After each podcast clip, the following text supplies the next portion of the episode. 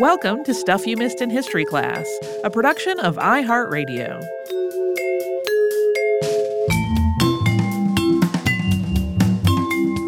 Hello and welcome to the podcast. I'm Holly Fry. And I'm Tracy V. Wilson. So we're a year into this pandemic almost, at Yep. least in terms of of places being locked down and travel restrictions happening.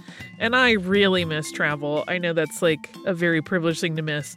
But I one of the things I have really really been missing and so has my husband has been New York. Um because prior to that I feel like I was getting to the point where I was in New York once a month, and like you know, it had felt like second home for a while. I would go to my usual fabric stores, and they knew me, and I, I would you know just tootle around New York because I love it. Um, so I thought to quell my own wanderlust, it would be interesting to look at the history of a place that is iconic to New York. Uh, to try to help me cope with these feelings. So I thought it would be fun to look at the history of Grand Central Terminal as it started and evolved. Um, this is a story that starts really with one of the wealthiest names in U.S. history, but it also kind of becomes the story of the city itself, at least since the mid 1800s, because Grand Central has been such a pivotal element, as have the railroads, in the growth of Manhattan. So that's what we're covering today. In the 1800s, New York was growing rapidly. We've talked about this before, including in our episode on Seneca Village. One of the big elements of the city's growth was the development of railroads to connect the city to other parts of the island of Manhattan and beyond. Three of the major railroad companies that introduced lines in New York City by the middle of the 19th century became the drivers of the story of Grand Central. So the New York and Harlem Railroad was chartered in 1831, and it initially ran tracks along 4th Avenue that started at 23rd Street and went all the way up to the Harlem River. And then there were also uh, eventually branch tracks off of it that left that primary line and kind of took left turns and stuff as well. Keep in mind, these were not yet steam engines. These lines were carrying horse drawn cars at this point. And then the Hudson River Railroad was established in 1847 and ran, as the name suggests, along the Hudson River for almost the length of the island. The New York Central Railroad had formed in 1853 when 10 smaller railroads merged. Those railroads still exist today, sort of. Now they are part of the Metro North Railroad Company, owned by the umbrella company that has more name recognition. That's Metropolitan Transit Authority, or MTA. Yep, when you see people tweeting about their MTA trains, it's all related all the way back to the 1800s. And the beginning of the consolidation of those three lines is thanks to Cornelius Vanderbilt. Today, the Vanderbilt name is associated with wealth, but when Cornelius was born on May 27, 1794, on Staten Island, his family lived in poverty. Uh, Cornelius only went to school until he was 11 because after that, he had to focus on earning money for the family, working alongside his father on the docks as part of his father's ferry service. When he was 16, Cornelius Vanderbilt bought his first boat. Sometimes this is also reported as being two boats, and he started his own ferrying service carrying people from Staten Island to New York City. And while he ran the business on his own, he had gotten a loan from his parents for the purchase, so he shared his profits with them. From that small beginning, he built a fleet, taking advantage of the War of 1812 to expand so that he could carry needed supplies to various outposts through a government contract. So he made some money from this enterprise and he sold his little armada just eight years into this ferry business and became a captain aboard a steamship. That seems weird. and he spent 11 years in that role. And then in 1829, he kind of goes back to his roots of being an entrepreneur because he parlayed his expertise in steamships that he had gained to start his own steamship company.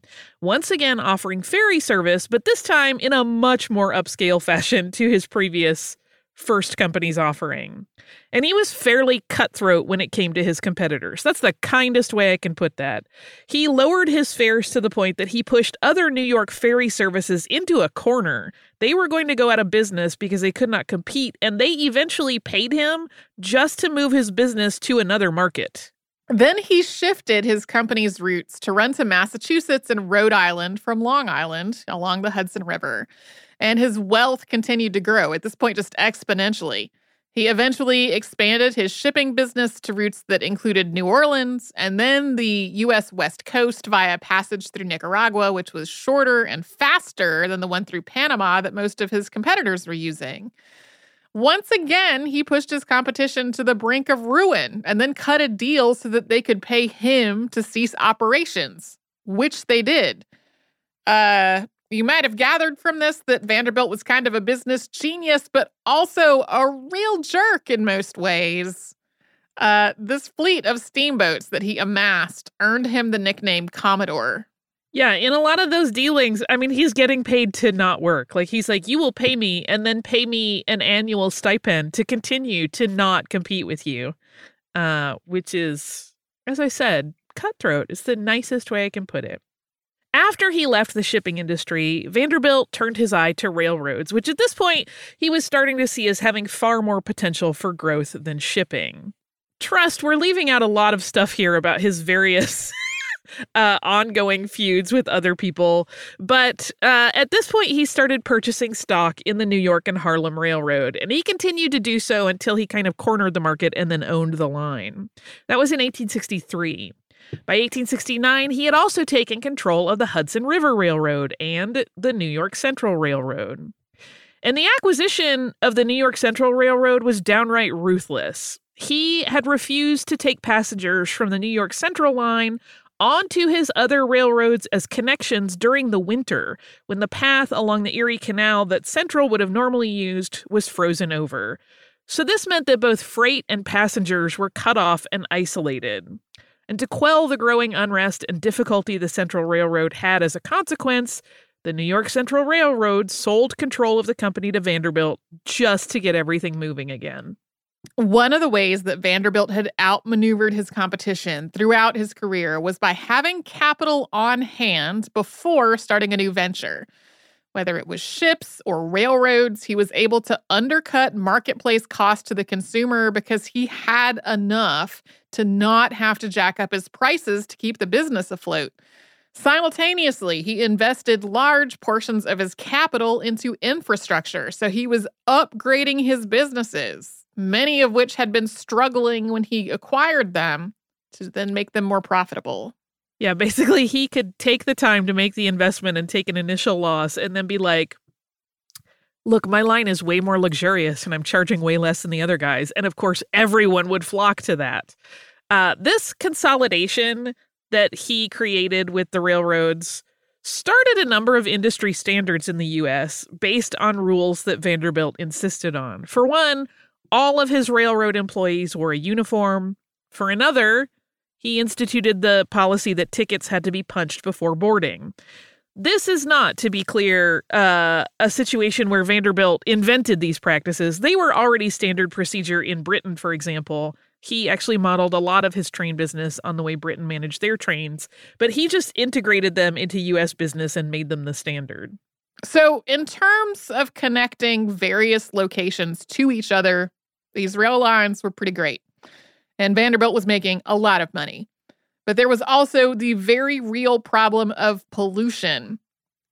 New Yorkers did not like all the soot that came with trains in the city. As a consequence, a city ordinance had been issued in 1854 that banned steam engines from traveling south of 42nd Street.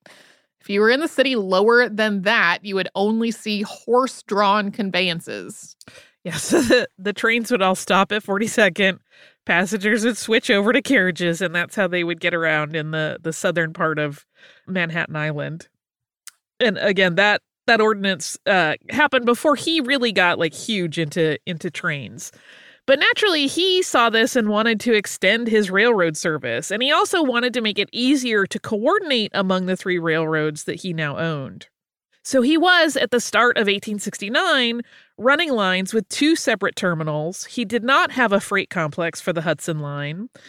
And so his approach of developing infrastructure was that whole thing where he would like use his money to build it up was what led Vanderbilt to construct the Grand Central Depot starting in 1869. The decision was to build a transit hub at 42nd Street that all three lines could use on a tract of land in the St. John's Park neighborhood. This project, which was known as the Grand Central Depot, started in 1869. The face of the structure on 42nd Street was 249 feet wide and it extended north to East 48th Street. The land that the railroad did not already own was purchased by Vanderbilt once again through his use of pressure. Oh, he loved to pressure people to give him what he wanted. Uh, so in 1850, again, way before this, the General Railroad Law of New York State had established a rule regarding land that Vanderbilt was happy to exploit when it came time to do so. So, in an effort to foster growth and infrastructure, via this law, the railroads have been given the power to appropriate land and then have its value assessed by the court system. So basically say, hey, person, I need your land. The court's going to tell us what it's worth and I'll pay you that. And though there was at least one offer by a landholder to lease Vanderbilt his property instead of selling, the tycoon insisted that he always bought and never leased, and he was able to acquire the plot in question, as well as every other tract of land that he needed for his project. Many of these assessments were likely at far lower prices than they should have been, thanks to the various connections that Vanderbilt had to people in power, which he was again perfectly happy to massage and manipulate. In the end, Grand Central Depot cost Cornelius Vanderbilt $6.4 million. It was designed by architect John B. Snook, and it opened on November 1st, 1871. So, estimating that $6.4 million value today puts it at more than $140 million. It had five elevated platforms, five mansard roofs, a tower in honor of each of the three railroad companies that came together there. It had a 60,000 square foot glass roof, offering passengers a sense of grandeur as they boarded and made their transfers. Whistles and bells were not allowed inside the train shed, so it was surprisingly quiet. I will say at this point that the use of the phrase train shed always cracks me up when looking at these historical things because I think of a shed as a small structure in your backyard. But these were, I mean, this was like the train version of Paxton's Crystal Palace. It was huge and it's where all the trains came through and all of the passengers boarded. So, we're going to talk about the reaction to Vanderbilt's new train depot and how it evolved after we first pause for a sponsor break.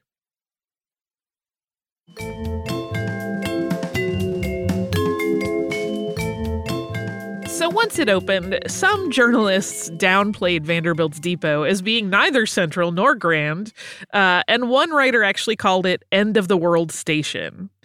Part of the criticism here came from the logistical arrangement of the station. So, inbound trains arrived on the east side of the so called shed, and outbound trains exited on the west side. And that meant that trains needed to sometimes cross each other's paths north of the station. So, it created kind of a weird traffic tangle. Also, even though this was spacious, sometimes passenger traffic caused log jams of people as the passengers tried to navigate through the platforms and dozens of trains came and went through the facility every day. And each railroad line had a separate waiting room. So, for people who had to do their transfer with luggage, this was an especially trying ordeal. Still, the depot had its fans, with the New York Herald calling it, quote, the finest passenger railroad depot in the world. In 1872, increased demand for more tracks led to complaints that the train tracks were already creating huge swaths of unsafe areas, as crossing multiple tracks, which was necessary to traverse certain parts of the city on foot or in vehicles, meant that you were putting yourself in danger almost every time, especially as the traffic load increased on those tracks.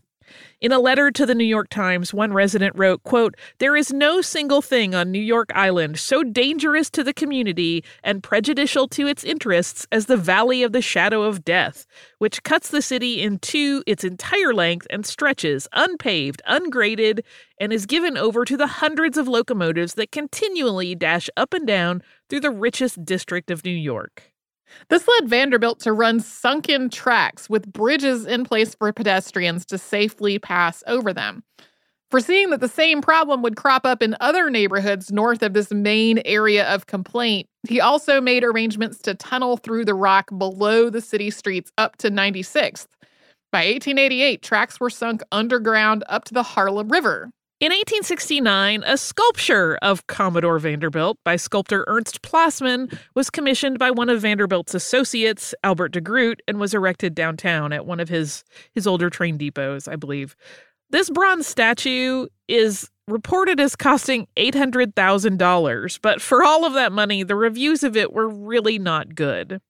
Lawyer and diarist George Templeton Strong wrote of the statue, quote, as a work of art, it is bestial. You can decide for yourself if you're in New York. That statue still exists, but it now sits at the south facade of the Grand Central Terminal. De Groot had been planning a second statue specifically for Grand Central Depot, and Vanderbilt had even had architect Snook create a space for it, but the poor reception to the first one caused them to reconsider. Cornelius Vanderbilt died in 1877, but his son William, who inherited most of his father's businesses and money, and then William's sons continued to run the depot successfully for more than 20 more years. And in a way, Vanderbilt's success in normalizing train travel for New York also led to the downfall of his Grand Central Depot. Train commuting became so commonplace that demand soared, which meant that the depot really was no longer big enough to handle the required traffic for the city. In 1900, there were 1.8 million people in New York City, and Grand Central Depot, which at that point was just 30 years old, was already considered woefully outdated for what the city needed. There had been an effort to expand the facility a couple of years earlier. That included an exterior transformation to a neo Renaissance style. That renovation had built the structure up, adding several floors. In 1900, another round of uh, renovations started. That reorganized the layout of the depot, which by then was already being called Grand Central Station. The separate waiting rooms were combined into one large space. A women only waiting room and retiring room was created, and then another waiting room was added underground for lower class passengers so that they would not crowd the main waiting area. And yes, I would not even call it thinly veiled. This is a pretty overt way of relegating the poor immigrant community into a waiting room in the basement. Yeah, there's actually a, a a company executive, I think, who is like basically made this statement to the papers that was like, "Don't worry, you can come to the station and you won't see poor people to upset you on your travels." It's a little, it's super icky. Um, new tunnels for trains had also been added by this point, and while these tunnels were vented, they still filled with steam and smoke regularly. This, of course, impacted visibility. You can see where it's going. And on January 8th, 1902, the horrible but inevitable finally happened. That is an incident that is now known as the Park Avenue crash. This collision happened because an engineer running an express train from White Plains just couldn't see the signal that indicated that another train was up ahead. The express rear ended a commuter train 15 people died instantly and dozens more were badly injured. The engineer John Wisker was arrested and charged with manslaughter. Several weeks later, he was released after a jury was split on his level of responsibility, but they were unanimous that railroad management was to blame for the conditions that caused the tragedy. Ultimately, there were 30 lawsuits that resulted from this accident, including one which awarded a $600,000 payout to a widow of a man who had been killed this was expensive to the company in addition to just being a terrible tragedy. Uh, and it caused a lot of ramifications in New York. The state legislature put limitations on steam locomotives into place, and by the end of 1902, the railroad was scrambling to figure out how it would manage under these new laws. These laws forbade steam trains in the city all the way up to the Harlem River. Then on December 22nd of that year, engineer William J. Wilgus wrote the railroad president a letter outlining an ambitious solution that was to tear down the old Grand Central and build a new one that was designed to accommodate electric trains. Yeah, and for clarity, the city had a number of years to make this changeover. It wasn't like effective immediately, no trains. But they were still in a bit of a panic because they did not know how they were going to continue their business, especially considering that they had lost a lot of money in these payouts. They were very, very worried. So, electric trains were still pretty new at this time. They had been introduced in 1895 on the Baltimore and Ohio line, but they also offered so many solutions to the problems at hand. There was no smoke or soot, there was no need for large scale train sheds, and because of that lack of a need for an above ground shed, that meant that they could stack two levels of platforms to accommodate greater numbers of trains and do it all underground. Um, this would mean that the ongoing issues of places where above ground tracks cause traffic dangers could also be finally addressed, and all of those crisscrossing tracks could be designed a little bit more elegantly and dropped underground. In the plan that Wilgus had, the company would build a 12 story building over the train terminal with space available for rent. He estimated that would bring in $2.3 million a year. This was not a slam dunk suggestion. There was a lot of pushback from the executive level about the estimated $35 million budget for the project. Wilgus was able to make his case to the board of directors of the railroad, and he did convince them. By mid January 1903, they were on board. Wilgus had a full green light to start the project by June of 1903. New York Central Railroad was given rights to the city's underground between Lexington and Madison and East 42nd and 47th in perpetuity. In exchange, the railroad agreed to an annual fee of $25,000. So, this project was a great opportunity for Wilgus. He got a huge promotion out of the deal. But this was also a huge challenge. He had to figure out how to transition the railroad lines for electric cars, how to raise the existing building, and how to construct a new one while service continued. They could not shut down their train service at all. And he had to do this while the Pennsylvania Railroad, which was the New York Central's direct competitor, was also building their own brand new station servicing Manhattan, set in the blocks between 7th and 8th Avenues from 31st to 33rd Street. While steam locomotives were only banned in the city proper, Wilgus figured they would just go ahead and electrify their lines outside the city as well to accommodate a growing commuter population. This level of electrification for a rail line had not been done anywhere else at that time. And it's a little bit of a spoiler alert, but Wilgus pulled it off. So the railroad had been given until 1908 to cease operation of steam engines in the city. They were running electric by the end of 1906. They had started in August 1903, moving a lot of the station's business to Grand Central Palace Hotel so that the depot turned station could start construction. Trains were still using the depot, but passengers did all of their purchasing and checking of items through the hotel. Wilgus also set up this construction plan of what he called bites. Basically, it was little sections of railway that would be completed at a time, which slowly chewed their way through the city, leaving new, electricity ready rail systems in their wakes. To design the station itself, the railroad asked for submissions from architects. The contract looked like it was going to go to a St. Paul firm, which was Reed and Stem. Here's a handy coincidence Allen H. Stem was married to Wilgus's sister. Then another firm with its own connections to the Vanderbilt family, which is Warren and Wetmore, submitted a design that was rushed through approvals at New York Central. That resulted in both firms being used in a partnership agreement. The final plans weren't quite as ambitious as Wilgus had initially envisioned, but this was still a massive project. As the station construction got underway, uh, the rail lines themselves continued to be augmented and switched over with a new lower track that ran 40 to 45 feet underground. 118,597 tons of steel were used, and as many as 10,000 workers were employed during the busiest phases of construction.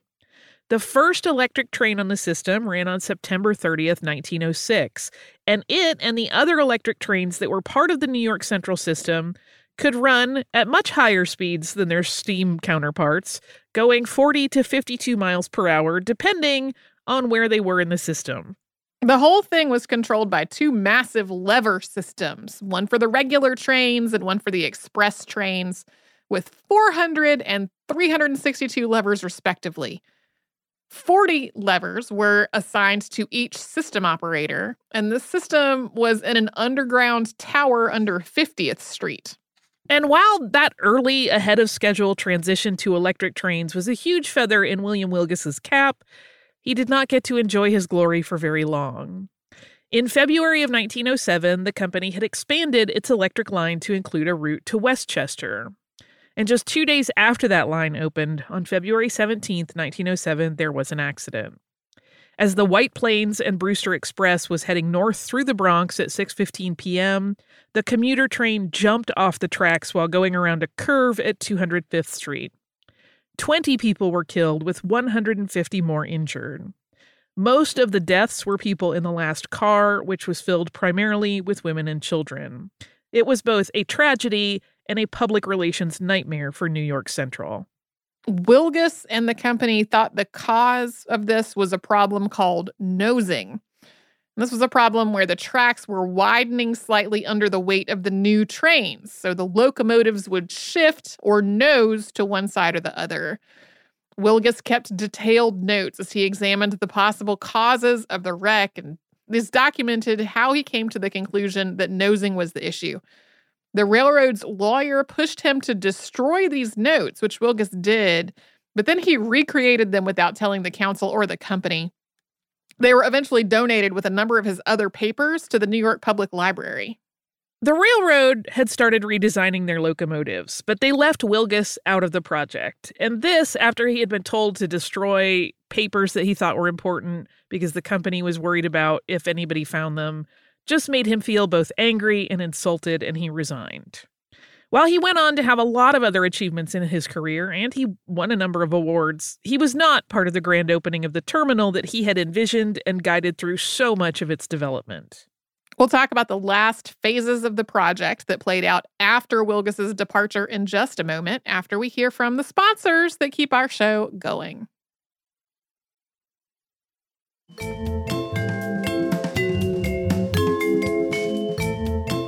The last train left the old Grand Central Station on June 5th, 1910, and then the full demolition of the building began to make way for a new terminal that would cover more than 46 acres of land. That's twice the footprint of the structure it was replacing.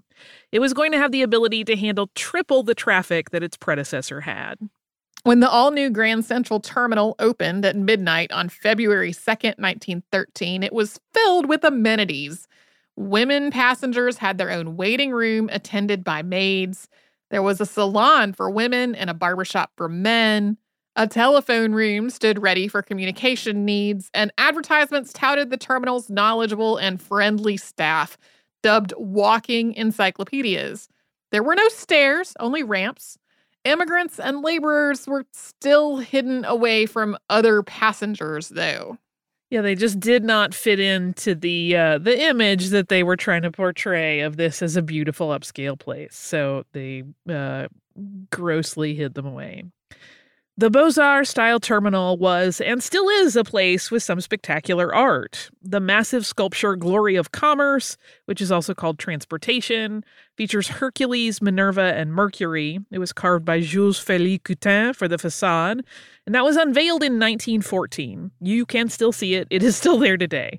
The elliptical barrel vault ceiling had a celestial mural with overlays on the starfield showing where various constellations sit in the night sky. So, if you've ever been to Grand Central and looked up at the current ceiling and marveled and said, that sounds familiar, that one that you're looking at is not the original. That original painting got water damage and just became kind of gross, and it was covered over and repainted to replicate the original in the 1940s. Then it was cleaned and repainted again in the 1990s. The first train out was the Boston Express. The first train in was a Harlem Line car. And over the course of the terminal's first day, an estimated 150,000 people came to see it. Incidentally, the oldest tenant of Grand Central Terminal is the Oyster Bar. That's a restaurant that was there in 1913. It is still there today, although at the moment it is temporarily closed due to pandemic restrictions. With the opening of the new terminal, which drew acclaim from the press, the neighborhood immediately surrounding it just instantly became more valuable in terms of real estate. Grand Central was valued by the city's assessment at $17.7 million in 1913. And just a year after it opened, the properties surrounding it all more than doubled in value. that continued to rise in the years after that. What had been an area filled with warehouses changed really rapidly into an upscale section of Manhattan. Terminal City, with its residences, hotels, and office buildings, had been part of Wilgus's earliest ideas to make Grand Central Terminal an anchor to a full business community. It had remained in the plans, though the extent of it had waxed and waned over time, and it became fully realized with connected buildings offering thousands of residents the choice to travel from home to office while staying completely indoors if they wished. The New York Times wrote, quote, "The Grand Central Terminal is not only a station, it is a monument, a civic center, or if one will, a city. Without exception, it is not only the greatest station in the United States, but the greatest station of any type in the world." Grand Central continued to evolve over time with various businesses moving in and out through the years. In 1967, Grand Central Terminal was designated as a landmark by the Landmarks Preservation Commission, which meant that it was protected by law. That commission, incidentally, was formed in response to various buildings of historical significance in the city being demolished. The final incident that catalyzed that commission to come to be and this got Grand Central classified as a landmark, actually, was the demolition of Pennsylvania Station. Pennsylvania Railroad and New York Central actually merged into one company called Penn Central a year after that landmark designation, and then proposed a significant renovation of Grand Central that would have left the facade in place, although I think it would have been um, covered over, it would have been internalized to the new design, and it would have demolished a lot of the main building. This proposed construction was not approved and led to Penn Central filing a lawsuit against the city for preventing the project. And this case dragged out until 1976 when Grand Central Terminal was added to the National Register of Historic Places. The building complex, which had fallen into disrepair, was eventually taken over by Metro North and it underwent a massive multi year restoration and renovation that upgraded Grand Central structurally as well as aesthetically. And now there's all kinds of fun stuff that goes on there. Yeah, I'll um, tell my Grand Central story in our behind the scenes. Fabulous. I love it. Anyway, New York, I miss you. oh, desperately. I do too. I miss all of my favorite restaurants. um, I I miss going to the Met. I I really miss New York. Um, I miss seeing our colleagues in New York. Like oh, that's oh, yeah. a whole other yeah. thing. It's like we'll see them sometimes on big company meetings, but when you're on a huge video call, not everyone shows anyway, and it just I, I miss all those kiddos. Um, so uh, for listener mail, uh, I'm going to cross the country to talk about another famous thing in a city that uh, we have talked about recently, which is Griffith Park. And this is from our listener Mike, who wrote. Ladies, thanks for the story of Griffith Park and Griffith J. Griffith. Although Griffith J. Griffith devolved into a pariah, the park that he helped create is a true jewel in the city of Los Angeles. I grew up about six miles from the park, and over the years living in the Southland, I learned the following at the park to swim at the park pool, ride a horse at the pony rides and equestrian trails, the love of train steam engines at Travel Town, astronomy from the observatory, love of wildlife at the old and new zoo, love of the outdoors by walking the trails and fire roads of the park, landscape photography by standing on the park's hilltops and looking at the Southland, and how dependent the Southland is on imported water by the Mulholland Fountain. Uh, he also goes on to recommend another thing, and he sent us a picture of LA that was taken from the observatory looking south, and it's beautiful.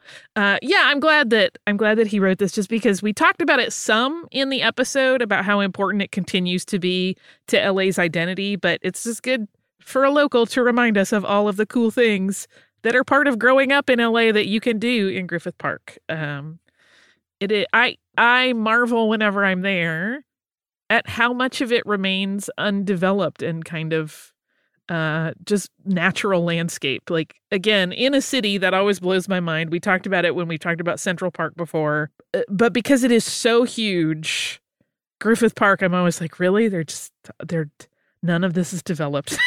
Yeah yeah um when we recorded that episode and you you had the the number of acres in there Um, I remember looking for comparison at how big the Middlesex Fells are here in Massachusetts, Mm-hmm. um, because that's like a big, undeveloped park space full of trails, and it's not entirely undeveloped. Parts of it are are, you know, there's like a dog park and that kind of stuff, but like, yeah, it was way bigger, way bigger than something I already felt like was huge. That's the thing, right? If you've ever, like, one of the things I love to do when I'm in New York is to walk the whole length of Central Park. It's one of the things, like, Brian and I do together when we're there. And it takes a while and it's long and it, you realize how big the park is. And then when I think, like, this was, like, way huger, it just Mm. gives you a sense of scale and appreciation for it. Um, so, yes, thank you, Mike, for sharing that with us. If you would like to write to us, you can do so at historypodcast at iheartradio.com. You can also find us on social media as Missed in History pretty much everywhere. And if you would like to subscribe to the show, you can do that on the iHeartRadio app, at Apple Podcasts, or wherever it is you listen.